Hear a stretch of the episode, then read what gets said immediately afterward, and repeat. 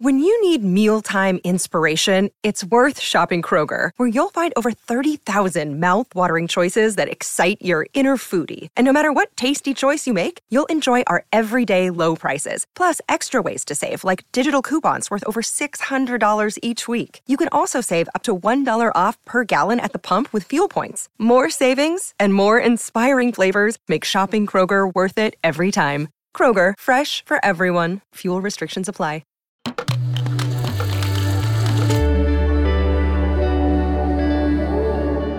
Cora. Sono Luca Bizzarri, questo è un podcast di Cora Media e si chiama Non hanno un amico. Alessandro Barbero. Sono passati un po' di anni da quando l'amico Mattia Feltri, amico che non ho mai visto in vita mia, un tempo si sarebbe detto un amico di penna, mi scrisse quel nome in un messaggio mi scrisse ascolta su YouTube le lezioni di storia di Alessandro Barbero. Io lo feci e, come è capitato a molti, me ne innamorai. Sono parole longobarde, guerra, zuffa, tregua, faida, spranga. Era un tempo in cui i podcast ancora non esistevano. Ora molti non si spiegano il clamoroso successo del professore di storia più famoso d'Italia, ma io invece conosco il suo segreto. Barbero batte le finali. Cioè Barbero fa naturalmente quello che nelle buone scuole di recitazione d'Italia, cioè quelle in cui ti insegnano a recitare e non a farti le pippe, i bravi insegnanti cercano di inculcare nelle testoline bacate dei loro allievi. Batti le finali, cioè metti il fiato sull'ultima sillaba della parola. Coi confini dell'impero romano, coi confini della cristianità. Facendo così, battendo le finali, succederà una cosa magica. Si capirà di cosa stai parlando, cosa che non succede spesso nei film italiani. Ma vabbè, questo è un altro discorso.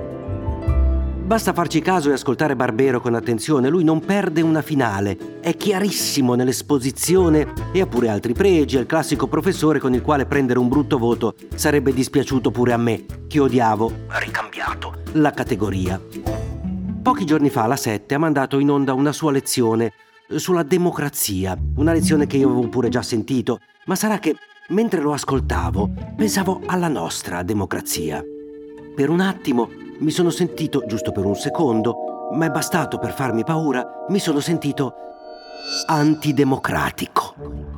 Barbero partiva dalla democrazia greca e democrazia in greco vuol dire letteralmente potere al popolo. La democrazia inventata dai greci voleva dire il potere del popolo. E io appena sento potere al popolo mi viene in mente Marco Rizzo con la canotta e il divano in spalla, mi vengono i brividi, vabbè. Ma qualcuno ha spiegato a Calenda che gli operai della Magneti Marelli mica vivono ai Parioli. Lui parlava della democrazia greca, che era lontanissima dalla nostra, anche e non solo perché quella greca era una democrazia diretta, cioè i cittadini, poi mica tutti, votavano su qualsiasi cosa e in qualsiasi momento. Ora noi eleggiamo qualcuno che dovrebbe prendere delle decisioni al nostro posto. Quindi votiamo qualcuno che pensiamo che pensi come noi. Che pensiamo che pensi, perlomeno. Che abbia idee affini alle nostre. Poi parlava Barbero della differenza con l'oligarchia, in cui non c'è il potere, ma c'è l'autorità di pochi su tutti. E quei pochi dovrebbero essere i migliori. Purtroppo però anche chi siano i migliori lo decidono i pochi. Sempre loro. Quindi c'è il rischio che non lo siano. La democrazia nostra, quella rappresentativa, dovrebbe fare in modo che i molti decidano quali siano i migliori tra i pochi e gli diano il potere, l'autorità, più o meno.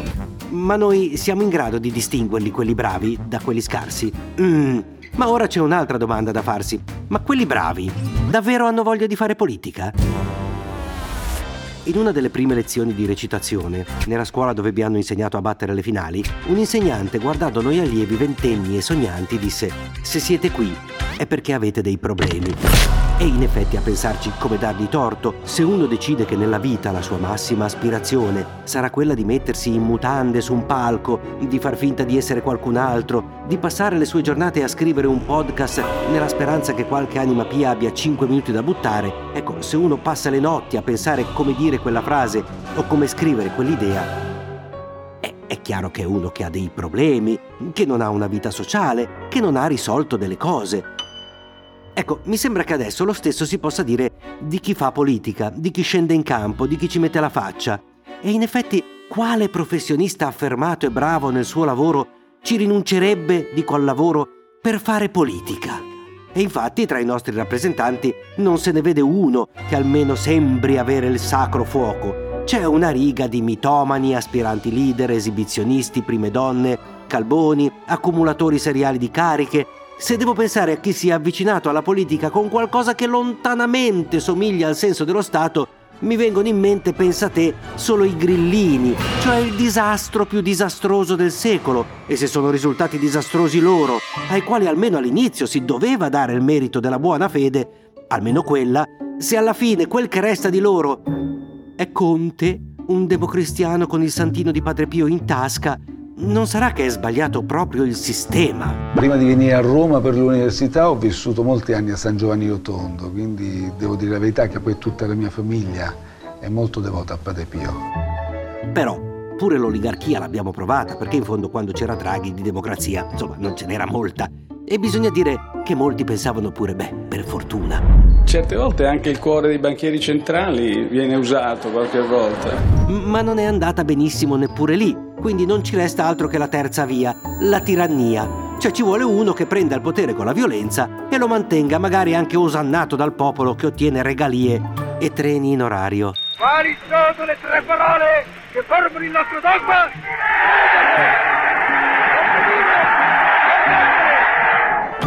Azza, mi sa che abbiamo provato pure quella. E quindi ci manca solo l'anarchia. Anche se pure quella figurina lì forse già ce l'abbiamo in quale altro posto al mondo la gente pensa prima di tutto ai cazzi suoi, come in Italia? No, forse continuerò a essere antidemocratico guardando i risultati di questa democrazia fasulla che somiglia più alla legge della giungla, quella per la quale se sei grosso mangi meglio che se sei piccolo, ringraziando però ogni giorno di potermi lamentare della democrazia e sparare le mie cazzate a voce altissima. Non hanno un amico? Torna lunedì.